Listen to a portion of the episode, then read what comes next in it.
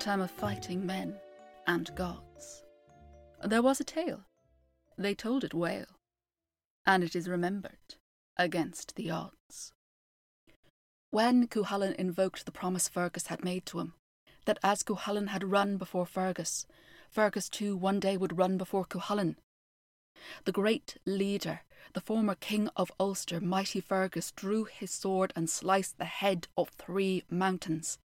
He then turned and ran, ran from his foster son Cuchulainn, ran from the battlefield, ran from Ulster all the way back to Connacht.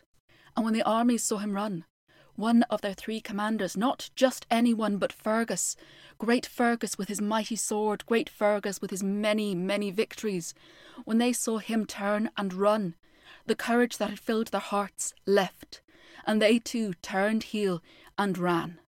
They ran from Ulster, they ran from Cuchulainn, they ran back to the safety of Connacht. Ailill, seeing his army flee, was forced to turn and run as well. But Maeve, the third of the three commanders, she had not run to the fore with Fergus and Ailill. No, when the two men had charged off to face the battle, Maeve had shrugged and turned back home, for she had already achieved her objective. All this time, through the fighting in the forge, through the stand of the boys' brigade, Maeve's spies had slowly made their way to Cooley and unnoticed, had taken the great brown bull, the great bull of Ulster, and quietly made their way back home to Connacht.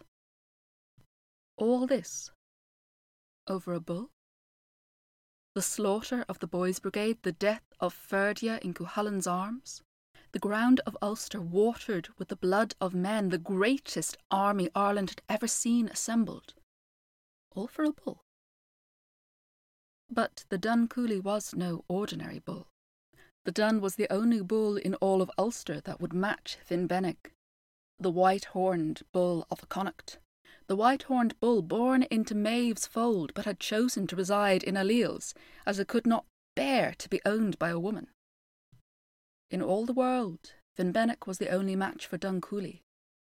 And in all the world, Dun Cooley was the only match for Finnbennach.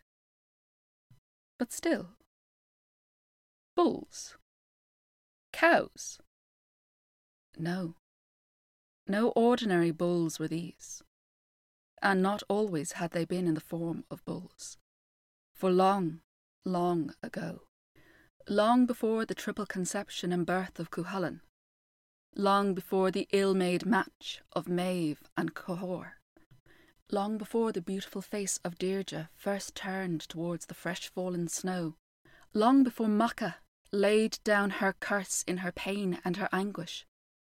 And perhaps even before the Morrigan had birthed her only son Meoch, there were two swineherds, two swineherds of the Tuatha Danann. Back in those days, the land of Ireland was greatly covered in trees, and as the sheep needed a shepherd to watch them as they grazed and take them to new pastures, so too did the pigs need a swineherd.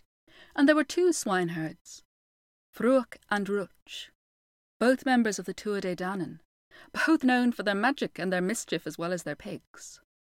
Each was the swineherd to a king. Fruach was the swineherd to the king of Munster, and Ruch to the king of Connacht.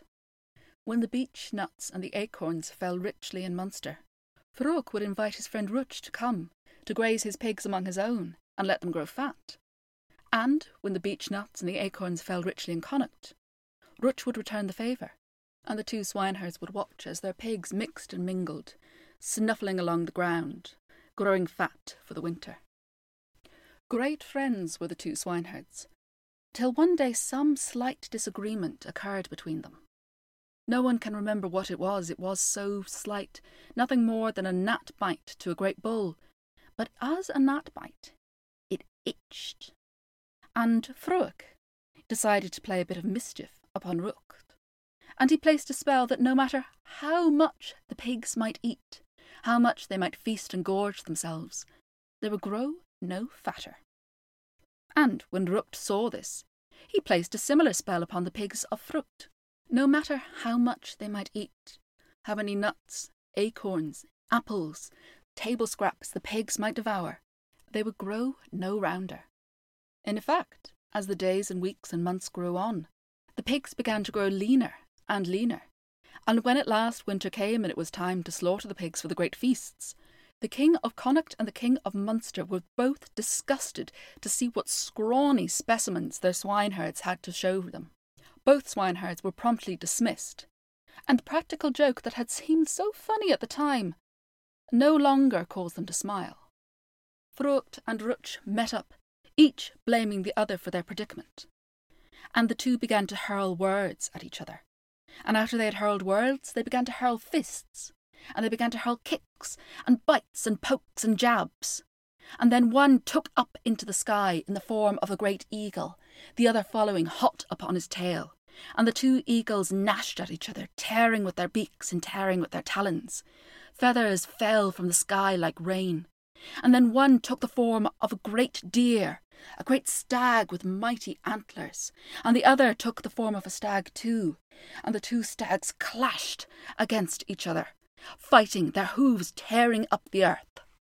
Then they became two fearsome boars with mighty tusks, and each tried to gore the innards of the other one out. Then they became as two dogs. Then they became as two cats. They became two bears clawing at each other, and then they became two dragons, one breathing fire and one breathing ice. Then they became two horses, kicking at each other with their hooves, biting with their teeth, running as fast as the wind.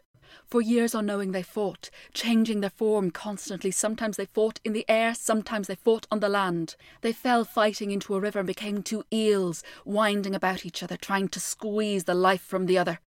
But the sky, the earth, and now the rivers had grown sick of their fighting.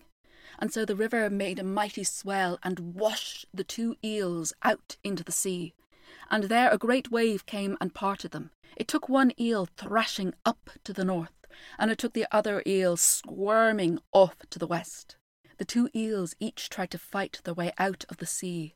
Each managed to find a river and to swim up it.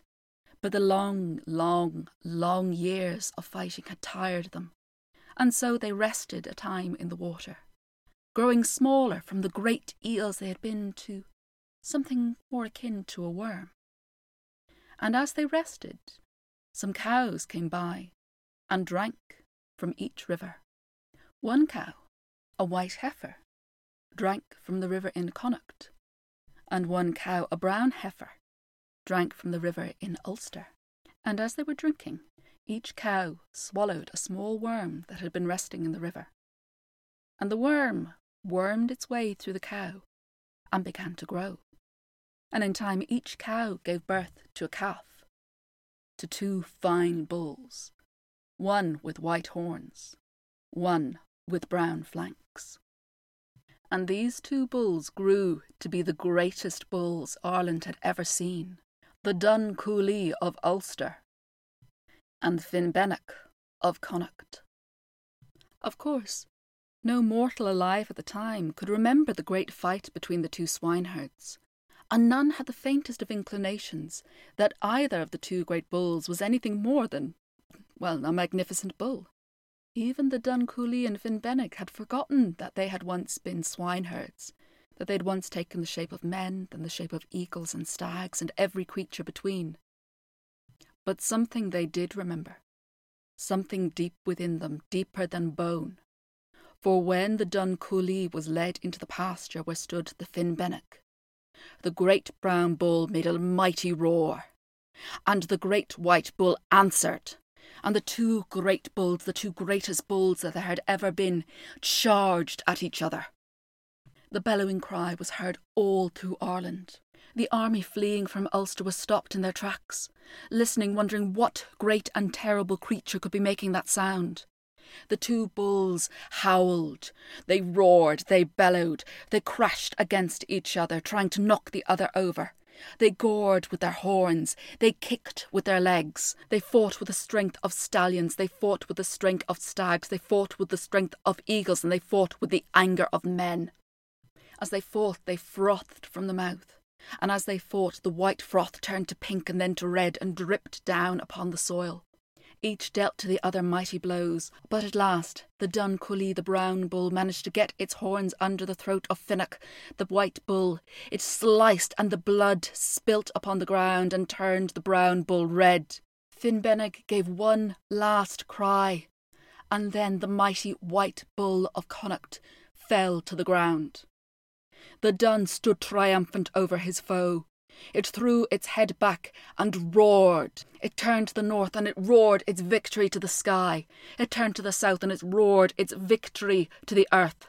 It turned to the east and it turned to the west, and it told of its great victory to the rivers and to the seas. And it turned up to the sky and it let out one last great roar. And then, in exhaustion, it succumbed to the wounds that the white bull had dealt upon its body. The brown bull collapsed and died, next to the body of the white. The two greatest bulls Ireland had ever seen lay dead. Lay dead, as did the boys' troop. Lay dead, as did Ferdia, and many other heroes. And all that blood was spilt. For what? For pride? For jealousy? For a great, deep injury that had been done unto not only the body but a soul. After the cattle raid of Cooley, there were no victors, only those who had lost and those who had lost more. And the story finally had an end. But from that ending would grow many more tales, tales that were spawned in grief and in enmity. But those are other stories, and we'll have to wait for another time. And I have finally, after much, much, much delay, finished the Táin. As I've said before, this is my retelling of the Táin. Uh, some things might be slightly different from other tellings. Um, I hope you've enjoyed it. I hope. Uh, thank you so much for sticking with it with my long breaks between episodes. It's finally done. Done and dead as the Dun Cooley. And thank you so much for listening.